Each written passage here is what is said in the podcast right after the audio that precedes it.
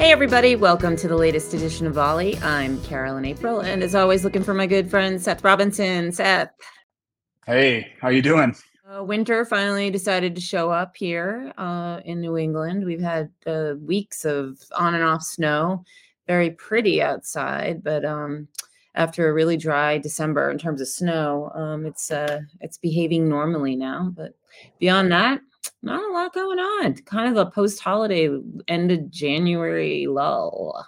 I guess in February. Well, I mean, we we want to make things exciting for you. Uh, getting getting ready for this recording, we've we've jumped through about eighteen hoops trying to get this recording going. So hopefully that uh, added some excitement It's into your. true. I love technical difficulties and and sitting and watching other people try to figure them out. Lots of fun. Yeah, yeah. Well, speaking of people that could help out with technical difficulties, we wanted to talk today about how students students you know in high school, for the purposes of our discussion today, might be thinking about careers in technology. This is a topic that we've looked at uh, through a few different angles on the research team. And we wanted to come back to it. It's been a while since we had the discussion. We also wanted to bring in someone that is actively participating in this and, and working with these students. So we are really pleased today to welcome Brad Chamberlain. Brad is a teacher of uh, computer networks and uh, lots of things technology at Maricopa High School in Maricopa, Arizona. And Brad has also helped uh, students kick off a student led business called 24 Pin Tech. Brad, did I get all that right? Is there anything else that you do in your job there? Uh, no, you you pretty much hit the nail on the head. Those are the things that we do here, and I've been teaching this class for about 12 years now over here in uh, Maricopa. Yeah, we're really glad to have you. Uh, I, I know that you work with some CompTIA products in your classwork and, and with your students there. Uh, so Mhm. really pleased to have you as part of the community here, and we're really looking forward to the discussion. So, I guess to kick things off, just at a really high level, uh, one of the angles that we've used on the research team before has been what are students' perceptions of technology? How do they view it? How do they think about it? Obviously, almost all these students are using technology on a on a daily, on an hourly basis. But does that translate into thinking about technology as a career? So, from your viewpoint, how do you see that spectrum playing out among your students? Well, that that personal interest in technology, that's the hook. That's what I find to get them in the classroom. Um, you know, I've been involved in this for a long time. Um, I've, tried, I've been a tech director for three different school districts. I've been involved with tech here in Arizona since late 1990s, the first E-rates and those kinds of things. So I've been doing it for quite some time.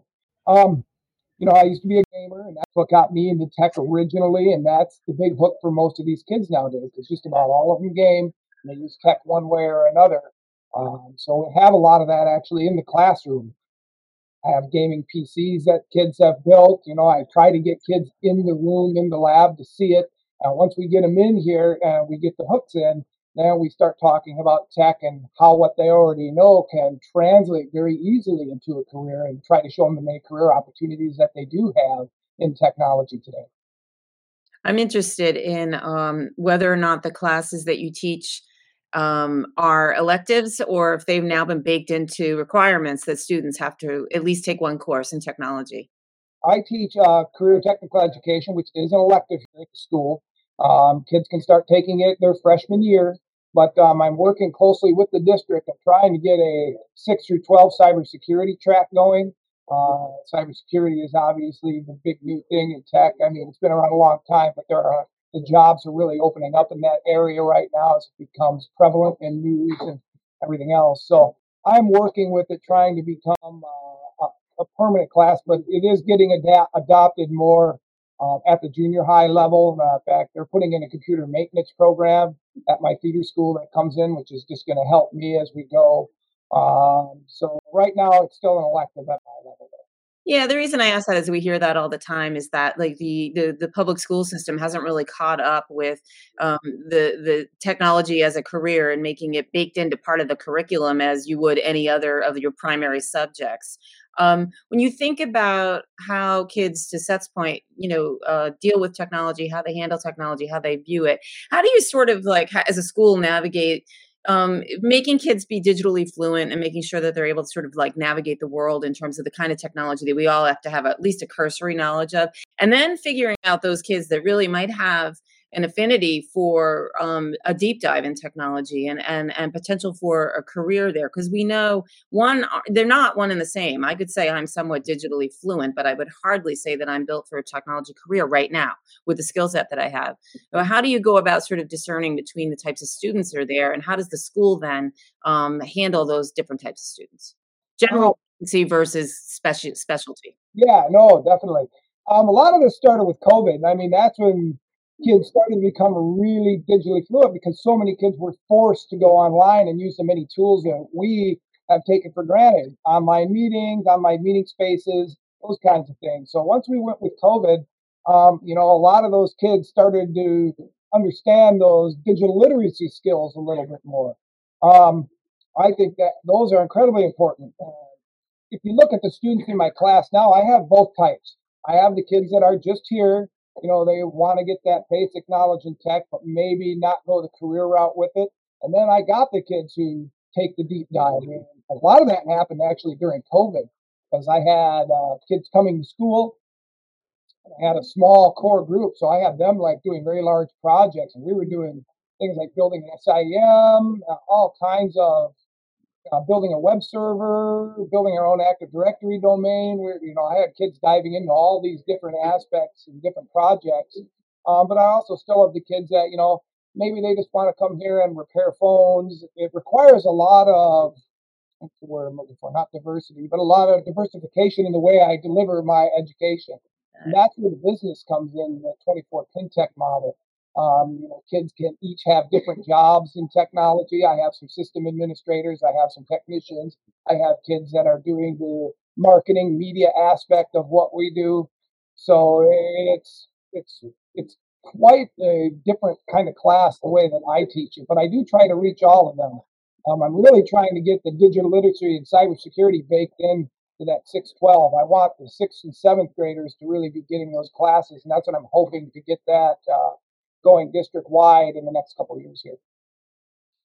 And just to stay with this thread for a minute, Brad, you know, I think one of our big messaging points for a while now has been that technology has blossomed into so many different types of careers and there are a lot of different specializations out there uh, and so along with whatever kind of digital literacy you might need for a business role that's not tech specific you can go into technology and it doesn't have to look like you're in the back room pulling cables all the time right. you know that job is still there but there are a lot of different jobs that now appeal to a lot of different personality types and skill sets. So with all the work that you're doing both on the focused work uh, on the general cybersecurity stuff that you're trying to build in is part of your messaging also that uh, students can consider the strengths that they do have and that those strengths could possibly be applied to a career in technology.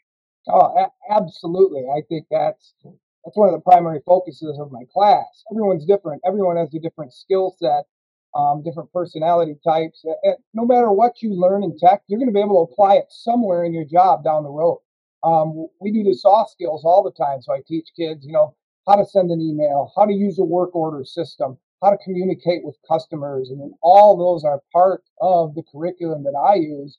And I emphasize, hey, maybe you won't go in this field, but if you're applying for a job and Joe Schmo is applying for the same job as you are, and you have this tech background and they don't, the chances are you're going to get a stronger look than anyone else because, you know, those skills are needed here. And um, you know, that's something we do in the class. We have competitions. We compete in those Skills USA, Cyber Patriot, other competitions where, you know, communication is required, dealing with the public is required. So, uh, you know, we try to bake all of that into the curriculum because you can't, you guys know, being in tech, there's no way I'm an expert in everything and there's no way I can teach everything.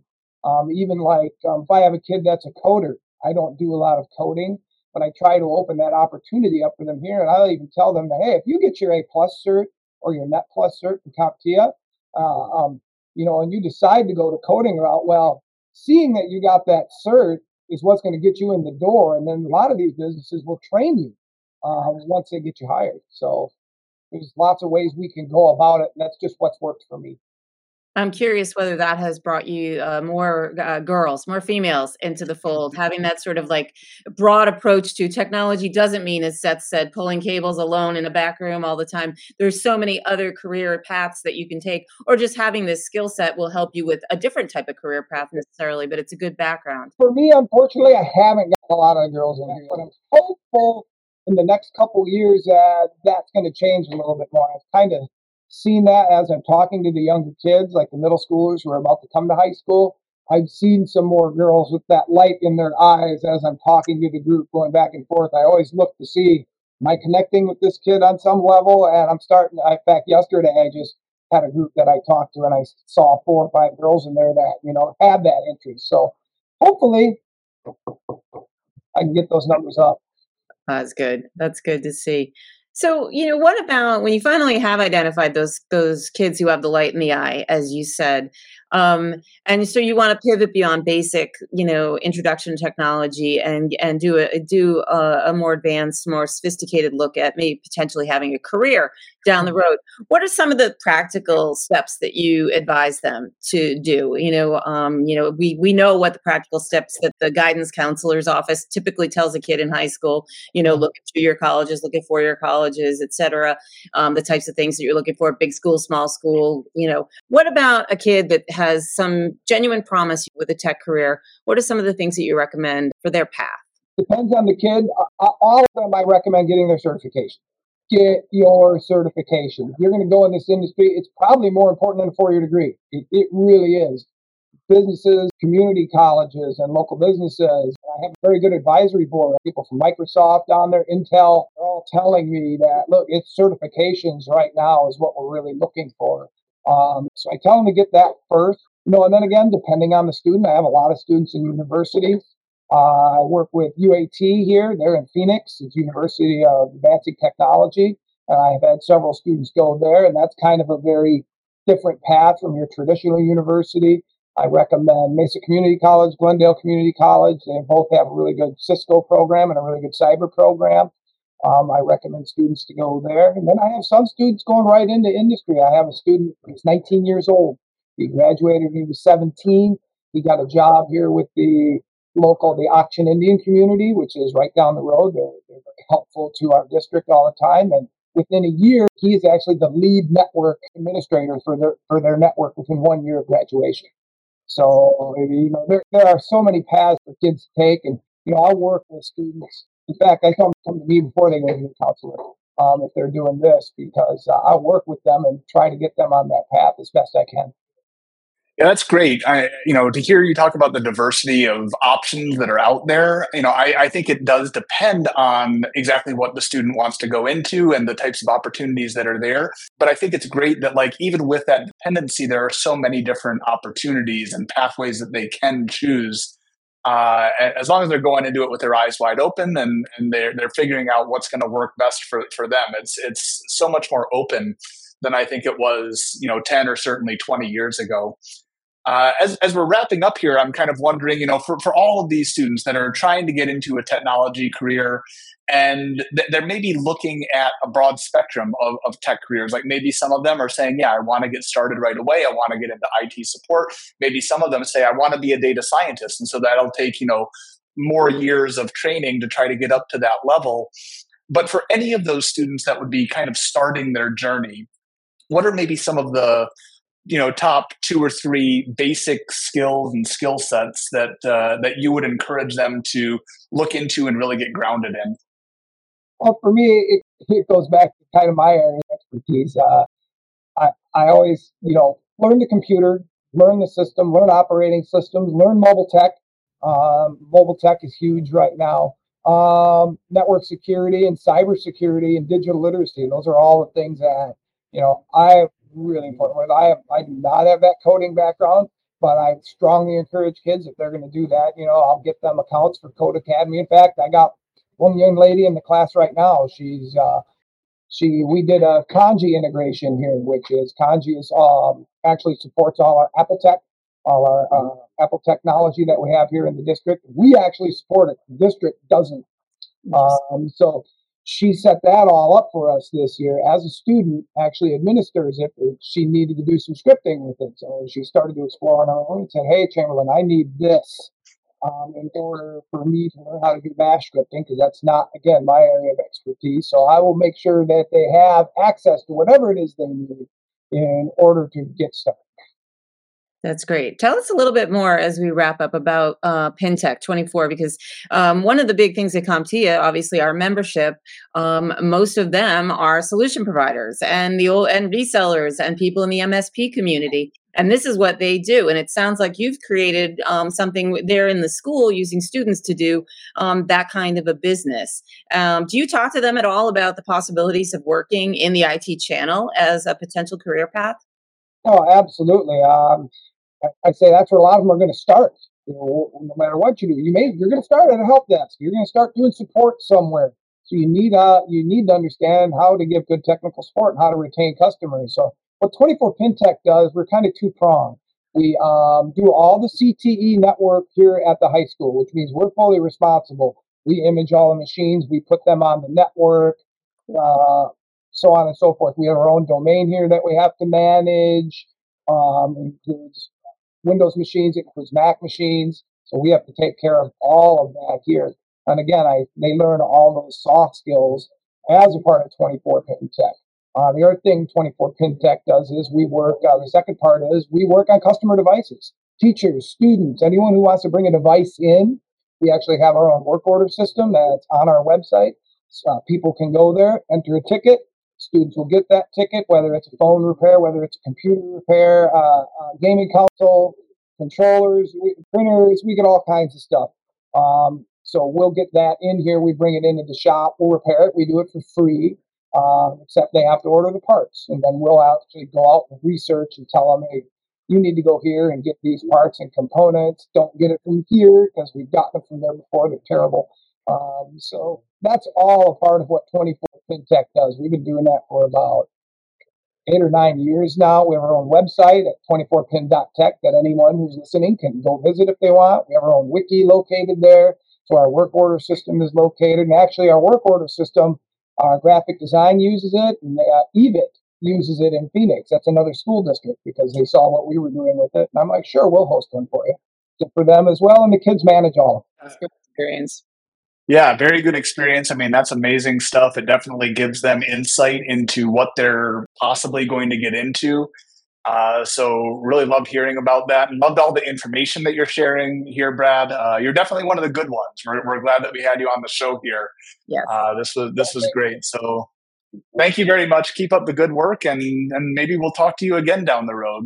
Hey, definitely. Thank you for having me today. It was a joy to be on. I'm always willing to talk about the program and the kids. Um, you know, the kids is why I do it to see these guys take over and you know become leaders and, and run this whole thing. You know, I could be gone for a month and I know this would still run because I know these guys would take care of it for me. So it's it's a joy for me. So thank you. I really appreciate it. Thank you. Awesome. Well, thanks again. And thanks as always to our producer, Andrew McMillan, that helped us through all of the technical issues that we mentioned at the top. And Carolyn, I'll see you next time. Sounds great.